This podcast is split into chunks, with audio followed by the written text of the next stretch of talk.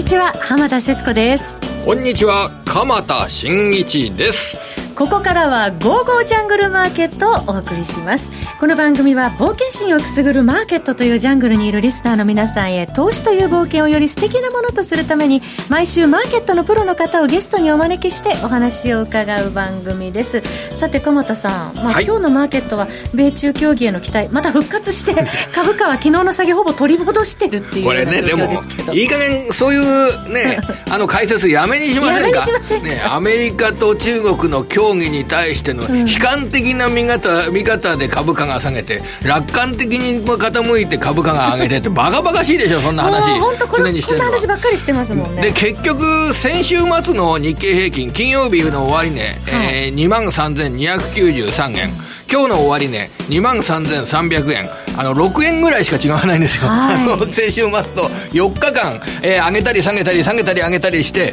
えー、ほとんど変わらない金曜日の位置にあって、うん、その日々の動きについてはその浜田さんがおっしゃったような、えー、米中貿易協議について、えー、こんな話を出てきたというようなそういうことでされてるんですけれども、はい、まあ、日本株について、えー、そのあたりはいつもいつもの材料として捉えながら、えー、実際今の金融政策政策の状況や、えー、株価水準、企業収益、えー、など踏まえながら、えー、日本株っていうのが買えるのかどうか、えー、ここをしっかりですね、えー、見据えるような場面になったものと考えております。はい、そのあたり詳しくこの後伺っていきたいと思います。それでは早速進めてまいりましょう。この番組は投資家の英知をすべての人に、投資コンテンツ e コマースを運営するゴゴジャンの提供でお送りいたします。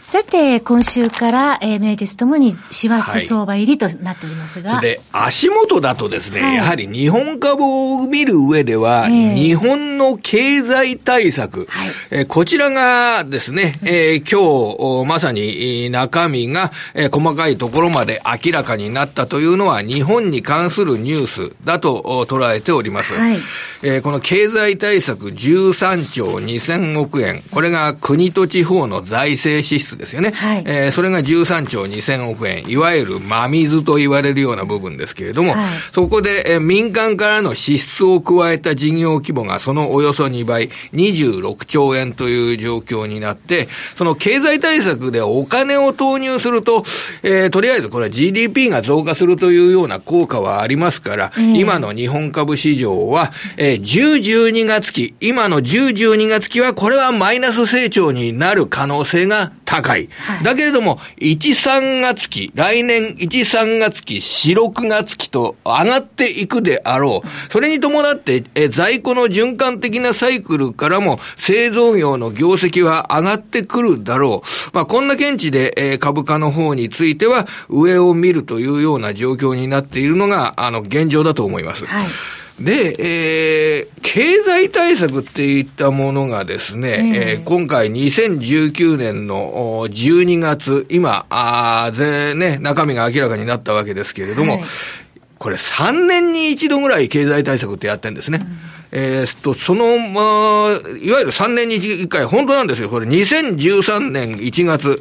にせんじゅうさんねんいちがつというと、これはまあ、アベノミクスが始まってすぐという状況です。はい、えー、これ民主党から自民党が政権を奪取したのが前の年のじゅうにがつ、にせんじゅうにねんじゅうにがつですから、そこでにせんじゅうさんねんいちがつに、えー、事業規模でいうと、その時にじゅっちょうえんの、うん、えー、経済対策が行われてます。はい、まあその時は株価は上がってますね。当然アベノミクスの後、株価がいちまんえん割れ、日経平均いちまんえん割れからにせんじゅうごねんにまんえん超えまでにばい以上になってますから、はい、その時は経済対策の後株価がぐんぐん上がったというのがにせんじゅうさんねんのいちがつです。はい、そのさんねんご、にせんじゅうろくねんはちがつにも景気対策が、えー、打ち出されております、はい、えー、こちらは未来への投資を実現する経済対策という名目でしたけれども、えー、これがにせんじゅうろくねんはちがつふつか、事業規模はもっと大きかったですね。にじゅうはっちょうえんを投じた景気対策、はい、にせんじゅうろくねんのはちがつを見てみましょう。この時は結構ね、あのー、中国の経済状況ですとかっていったものが、まあ、相当厳しい状況になっていて、株価の方もにせんじゅうごねんからにせんじゅうろくねんにかけて大きく下げるというような経緯があって、そこで景気対策が打たれたわけですが、はい、にせんじゅうろくねんはちがつの株価はいちまんごせんきゅうひゃくえんからいちまんろくせんきゅうひゃくえん、真ん中がいちまんろくせんごひゃくえんでした、えー、それがえー、にせんじゅうろくねんはちがつ、はい、えー、今言った数字覚えておいてください。いちまんろくせんごひゃくえん。そこからやっぱり上げてますね。えー、あの、次の年の、えー、にせんじゅうななねんの、あ、にせんじゅうはちねんの頭までにまんよんせんえんを抜くというような位置まで来ましたから、うん、その時もやっぱりいちねんかんぐらい株価上がってるんですよね。そうそうそうそうですね。だからこのサンプルふたつを捉えて、はい、えー、このサンプルふたつで、経済対策でにじゅっちょうえん規模の対策が打たれたから日本株は上がるんだというつもりは、まあいつもながらあのことですけども、そういうサンプルふたつで私は物を言うということはしません。はい、ただ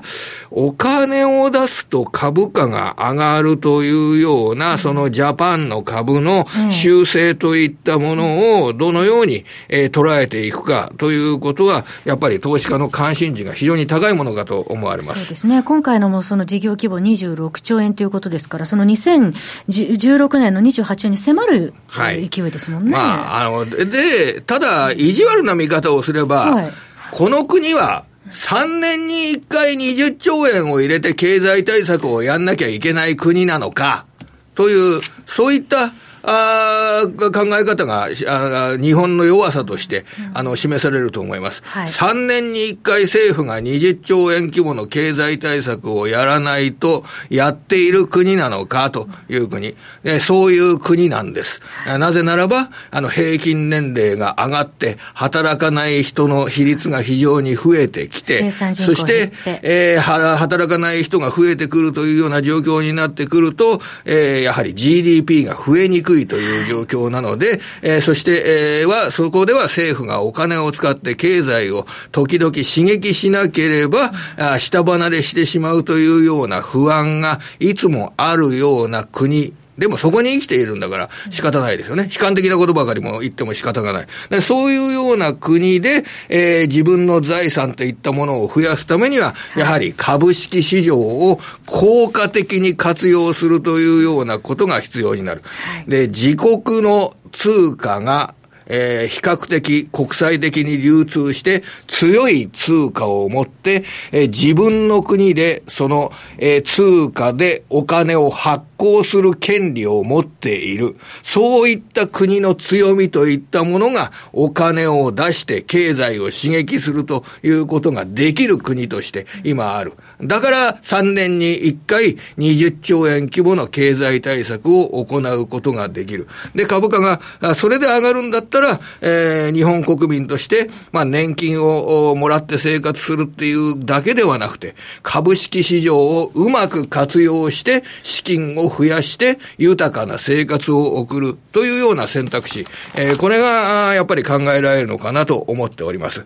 えー、今日の株式市場の動きでもね、上がってる株は日本製鉄ですとかね、はい、ジェイエフイー ホールディングスの鉄鋼株などがよく上げてますよね、はい、鉄鋼株ってっていうのは、えー、今日の業種別の上昇率でトップになってます、はい、で、鉄鋼株の上昇が、まあ、これ経済対策などで物が動けばやっぱり鉄っていうのは必ず使いますよね。その鉄鋼株の上昇などと合わせてセメント株、太平洋セメント、太平洋セメントだとかもぐんぐん上がるというような状況になって、はい、とりあえず今のところは、えー、これね、買ってる人たちがこれで日本は持続的な成長軌道に入るだろうと思って買ってるわけじゃないと思いますよ、えー、ただ経済対策が打たれて値動きが強くなるんだったら、今までのにかいの経緯を見るとと株価も上がってるし、はい、それで日本株が上がるんだったら、じゃあ日本株で稼いでみようかというようなお金を呼んでも不思議ではないような現状になっているということですね。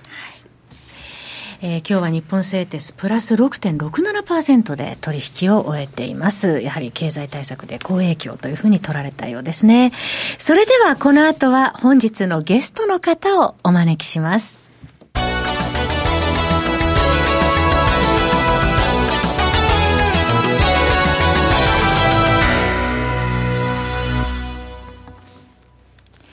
本日のゲストの方はこの方です。為替のスペシャリストでいらっしゃいます島力夫さんです。島さん、こんにちは。こんにちは。よろしくお願いします。よろしくお願いいたします。島さんは、えー、今回が年内最後のご出演ということで、ちょっと早いんですけれども、あの為替市場の今年いちねんの動き振り返っていただいて、来年への見通しなども伺えればと思いますが。それはいいですね。いよいよね、師走って感じがしてきますね。もう島さん、師走師匠ですからね。これはやっぱり島さんに伺わないとね。まず島さん、今年のドル円にせんじゅうきゅうねんはあと印象としてはあまり動かなかったなというような印象はありますけれどもおっしゃられる通りでして、えーまあ、今年はこのままいきますと、うんまあ、最低レンジ、うん、だいたい 8, はちえん程度の年間レンジですか、はいえー、史上最低ということになると思います、はい、通常ドル円って、まあ、昔でしたら十数円、えーえー、と大きなレンジの時は二十数円ぐらい動いてたんですね、えー、特にまあプラザの後なんかはよんじゅうえん以上動いた時期もあります、はい、でもこのところはですね、えーとまあ、なんて言いましょうか、あのトランプ大統領が就任されて、まあ、それからはですね、えーまあ、トランプ大統領が就任する前はトランプラリーというものがあったんですけれども、えー、その後は貿易戦争が始まったせいで、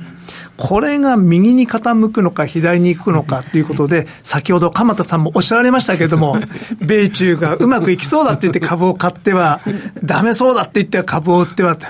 まあそういうのやめましょうよって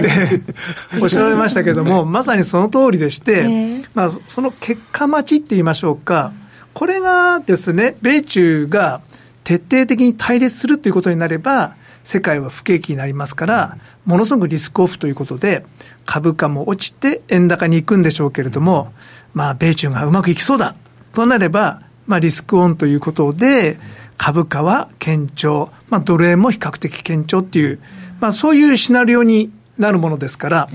どうしても待ってしまって、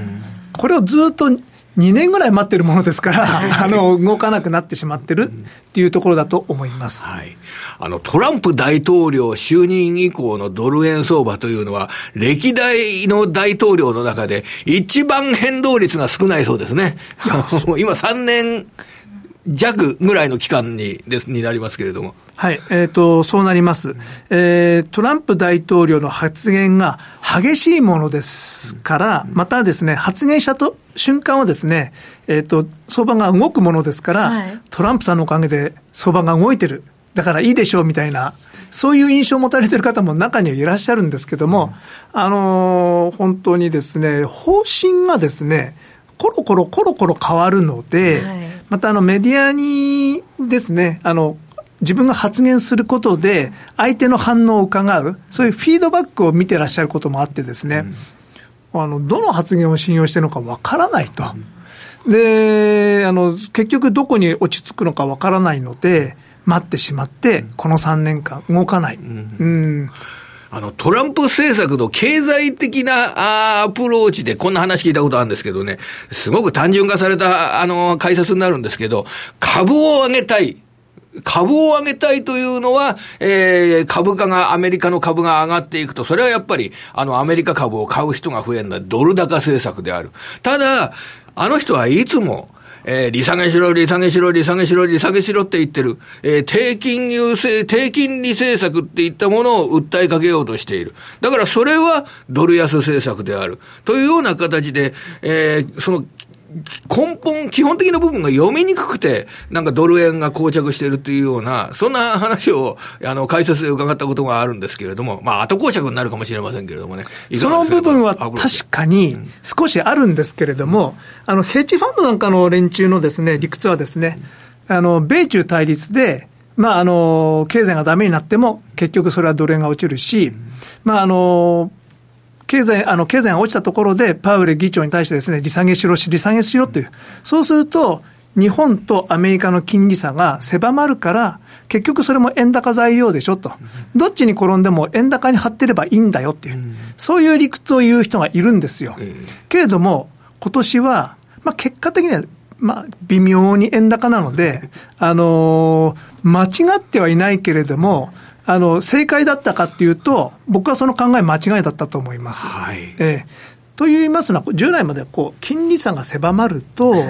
まあ、今年みたいにですね、えー、例えば去年のじゅうがつにアメリカの長期金利は さんてんにパーセント でした、うん、で今は いってんななパーセント です、うん、だいたい半分になってるわけですよね、うん、で日本の金利ってのはまあまあまあ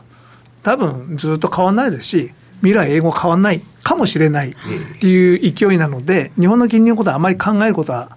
しなくていいんですけど、金利差が狭まったら従来の理論では円高になるはずなのに、どうして円高にならないのか、これはやっぱりマイナス金利というのが大きいんだと思います。あの水面下にあるので必ずどこかにプラスの方向に資金が行かざるを得ないというのがじわじわ来てる。それが一つと、やはりファンダメンタルズ、日本の先ほどあの鎌田さんがですね、さんねんに一度経済対策を打ってるこの国は大丈夫なのかとおっしゃられましたけれども、まさしくその通りでして、あの企業がですね、内部留保よんひゃくごじゅっちょうえん持ってて全然使わないと。こんなになんで使わないのかっていうと、自分たちの競争力がないので、どこに投資していいのか、何の研究開発をしていいのか、ちょっと道を見失ってるっていうところがあるんじゃないかなと思います。ですからお金はあるんですが、一つ一つの企業が小さいので、やっぱり ガーファ なんかですね、アマゾンとかにちょうなんぜんおくも研究開発やってると、Facebook もですね、いっちょう超える、Google もにちょう近い。その中で、いや、せんおくえん研究開発して勝てるのかっていうと、いやいや使ってもしょうがないよねみたいなところがあるんで、えーとそれであのもうあの足がすくんでるっていう状態だと思うんですね。これが日本のファンダメンタルズで、この先あのいいことがあるのかっていうと多分あんまりない。ではどうすればいいかっていうと、あのおそらく皆さん分かってらっしゃると思うんですけど、一つ一つの会社が小さいので合併していかないといけないんだと思うんですね、これから先。一つ中国はあのじゅうよんおくも人がいるのに、争ってるのはにしゃとかさんしゃとかなんですよ、はい。えー、日本はいちおくしかいないんで、その中で何十社もですね、製薬とかですね、ちっちゃい会社がいっぱいあるわけじゃないですか。これ固まって研究開発費を一つにして、えー、とガーンとやっていかないと難しいんじゃないかなと思います。なるほど。それとまあ公正取引委員会の姿勢ですとかね、そういうのもあのこれから、えー、規制緩和ですとか、そういったものが必要になってくるかもしれないですね。いや本当ですね、うんうん。あと エフエックス の取引ですと、こういう修正を聞いたことあるんですが、動かなくなってレンジのちっちゃくなってきたものについては、えー、エフエックス をやられている方々の関心がやや他の通貨に行ってしまって、それでドル円自体が材料に対する感度が鈍くなっているということが、ちょっと今年の エフエックス 市場だと特徴としてあるのではないかということを伺ったんですが、いかがですかね、そういう見方。それももちろんあると思います。ただですね、あの動きが鈍くなっているのはドル円だけではなくて、ユーロもそうですし、それから昔よく動いてたオーストラリアドルですとかニュージーランドドルも今年は動かなくなっております、はい。で唯一動いているのがポンド、イギリスポンドですね、えー、で今年はこのポンドのラリーをうまく取れてるかどうかで、えー、明暗が分かれてると思います。でこのところ、えっと、じゅうがつはじゅうえん近く上がりました、はい、でじゅういちがつはほとんど動いてないかったんですが、それはじゅうにがつのじゅうににちに選挙があるので、イギリスですね、イギリス、え、うん、その結果を待ってるっていうところなんだと思いますが、昨日あたりからですね、もう我慢しきれずにポンドを買い始めてる動きが出てきてるっていうところだと思います、はい、あのここは来週になりますから、もういっしゅうかん先ですから、えー、とじゅうににちの選挙というとね、えー、じゅうさんにちのアジア時間ぐらいで結果が分かるってことでしょうかね、あの接戦でしたらね、はい、これ、えーまあ、接戦にはならないですよ。あ、そうですか、ええ、あのそのもうやってる途中であの投票の終わりっていうのがあと時差くじかんですかね、あのイギリスと今冬時間でくじかんですか、それと、えー、例えばあとくじかんだとまああね、夜中ですかね、これね、日本でいうと。えっとですね、あの、似たようなケースに、にせんじゅうろくねんのブレグジットの国民投票がありましたよね。はい、あの時は、あの、ずっと接戦で、体制が判明したのは、大体日本時間の昼頃だったと思う。えー、その時にずっと接戦だったんですけども、あの、ビービーシー が、これブレグジットになるって言ってから、もうポンドがダーッと落ちましたね。うん。うん、今回は、あの、保守党の勝利、現与党の勝利という考え方でよろしいわけでしょうか。まあ、もちろん選挙は水物ですし、こういうマーケットの。しかも他の国の選挙ですもんね、これ。えー、でも、あの、マーケットのコメントとして、絶対言ってはいけないことは、絶対ってことは、なんですよね。うん、なるほど。えー、えー、言うとピピーって言われますし、はい、えー、と ひゃくパーセント ことっていうことは世の中ありえないんですけれども、ただかなりの確率で保守党が勝つとは思います、うん、保守党がかなりの確率で勝つという見方の中で、その通りの結果になった場合は、これは改めてポンドを買うとか、そういう動きになるんですか、これは。えーとですね、えー、ジョンソン首相が イーユー と合意した離脱協定案に基づいて、粛々と、まあ、あの、離脱プロセスが始まると。で、このさんねんかん、よねんかんですね、えっと、どうなのかよくわからなかった、このブレグジットというプロセスが終わろうとしてるというところです。いよいよそしたら、保守党がもし勝つとしたら、どんどん経済政策の方にも焦点も移っていくっていうような流れになってきますでしょうかね。あのー、まあ、シビアなエコノミストの方はですね、これから イーユー とですね、えー、エフティーエー 交渉が始まるんだけれども、そんな虫のいい交渉にはならないと。しかもすぐに決まるわけでもないし、まだぐちゃぐちゃやるんだよということをおっしゃられる方もいらっしゃいます。もちろんそれは事実その通りなんですが、ただもうだいぶもう、もうなんか、なんていうんですかね、もう霧は晴れてますんで、うん、あの、これまでマーケットの二大リスクっていうのは、米中対立とブレグジットだったんですけど、ブレグジットがほぼ終わるということは、あの、待ってた投資が出てきます。これから。あの、これがどうなるかわからないので、待ってた人たちがいっぱいいるんですね。まあ、あの、イギリスに投資することが、まあ、いいのか悪いのかっていうのはありますけれども、待ってた部分は出ます。それから、ジョンソン首相はですね、えー、財政出します。えー、本格的に、まあ、ずっとですね、えー、キャメロンからですね、ずっと緊縮政策ずっと取ってきたんですけども、はい、あのジョンソンは、まあ、ブレグジットを支えるっていう意味でも財政出してきますんで、イギリス経済は多分来年以降 にパーセント 優に超える成長になります。あ、なるほど。えー、で、ですからあの利下げってことももうないです。ああのジョンソン首相がそれで自信を持って、じゃあハードブレグジットもやるぞというようなことで、ハードブレグジットが現実化するというような、そういったことでポンドが売られるというようなシナリオは、あのほとんど考えなくてもいいわけでしょうかね、これ。あ、それはもうゼロに近いです。ゼロで大丈夫です。えー、あの今度の選挙の結果で、うん、えー、保守党が、まあ、過半数取るあじゃなくて、あの多数派としてもですね、過半数が取れなかった場合、その場合はハングパーラメントという、ということになりまして、またどっちか決まらない状態になってしまうと。これがマーケット一番恐れてるんですね。その場合は、やっぱりポンドを売られることにはなるとは思います。なるんですが、あの、ジョンソンさんのですね、あの、離脱協定案、イーユー と結んでも、これは非常に、まあ、その評価いろいろ分かりますけども、僕は、あの、すごい、いい案だと思います。その、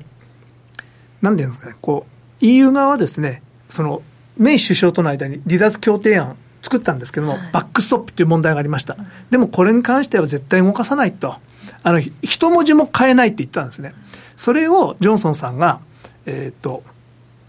まあ、あのアイルランドの首相とがアイルランドは OK と言えるものを出してきて、でしかもなおかつ保守党の多数が OK と言えるものを見つけてきたと、これはもう天才のなせる技で、えー、これはすごいことです。あの変な例ですけど、まあ、今韓国と日本がちょっと今あんまりいい状態じゃないです。アイルランドとイギリスっていうのも似たような関係性のところは少しありまして、じゃあムンジェイン大統領が OK と言って日本の自民党も OK と言える案があるのかと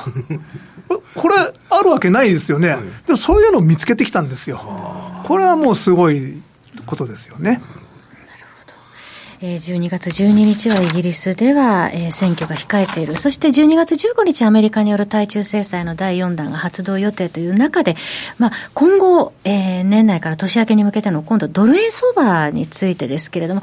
ちょっと記憶に新しいのは今年年初にはフラッシュクラッシュがありました。いちがつみっかでしたね、はい、一気に円高方向向かってきました。結構年末年始って動きやすいというようなことが記憶にありますけれども、いや、そうなんですよ。あの年末年始、まあ、僕らみたいな人間も狙ってるんですよね。ですからいちがつ、去年のいちがつみ、あ、今年のいちがつみっかもですね、はい、まあ、あのお酒も飲まないでですねマーケットこうやってじーっと睨んでるわけですよ。あの午前はちじぐらいの時間に、えー、あのと言いますのは、あのマーケットが熱くなりすぎて、えー、あの投機筋が動かせなかったん動かせにくくなってるんですよね、えー、でわざと薄い時期、しかも日本人が休んでる時を狙って、はい、やったんですけど、じゃあ今年同じことが起こるかっていうと、それは難しいんじゃないかなととは思います。でも島さんはあやはり、えー、パソコンの前に正月いらっしゃるときは結構あるわけでしょうかね。うん、そうなるとは思うんですけども、でも今年は傾きがないので、はい、動かしにくいと思います、うん、動かせるとしたらやっぱりポンド中心になるんじゃないですかね。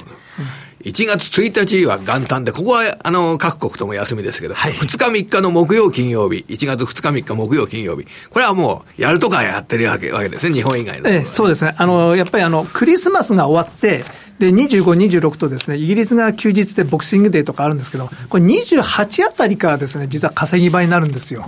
ええ、まあ何年かに一度ですね、大きくこう稼げると瞬間が来るんで待ってるんですけどね。えー、さてここで エフエックス オンからのお知らせです、えー、本日ご出演いただいております島力夫さんの本日無料資料をご用意していただいております、えー、ゴーゴージャングルマーケット用の無料資料ということで、えー、島さんが執筆してくださいました、えー、こちら、えー、皆様リスナーの方に無料でプレゼントさせていただきますので、えー、ゴーゴージャングルマーケット番組の、えー、ブログ、えー、ホームページのゴーゴージャン投資サロンというところを右側にございます、そこをクリックしてお申し込みいただければと思います。ゴーゴージャングルマーケットのホームページにまず行くわけですね、はい、それで右側にゴージャン投資サロンといって、ゴージャン投資サロンの文字の左側に島力夫さんというすごくハンサムな男性が、はい、の写真がありますけどね、ここ島さんのところをあらあらあらあらさんよりも島さんのところをクリックした方がいいんです。クリックしていただいてどちらも同じですね、はい、お申し込みいただければと思いますそして、えー、島さんですね、えー、ゴーゴージャンから エフエックス プレミアムビデオスクールというものが新しくスタートししました。月額さんぜんごひゃくえんということで、えー、島さんが今度は映像で、えー、コメントしてくださるということですね。はい、そうです。えっと、ちょっとこれから力入れていきたいと思ってるんですけども、はい、えー、まあ、スクールという名前がついてるんですが、えーえー、まあ、初心者の方に対してですね、いろいろベーシックなことをやっていきたいという思いもありますけれども、はい、ただじ、この最近のマーケットの事情とかですね、もっと高度なもの、それからあのなかなか手に入らないような、目にしないような、えっと、なんかあの情報等も提供していきたいと思っております。 エフエックス プレミアムビデオスクール、ぜひゴゴジャンのホームページご覧になってください。本日のゲストは島力夫さんでした。今年もどうもありがとうございました。ありがとうございました。鎌田さんどうもありがとうございました。それではまた来週。この番組は投資家の英知をすべての人に、投資コンテンツ e コマースを運営するゴゴジャンの提供でお送りいたしました。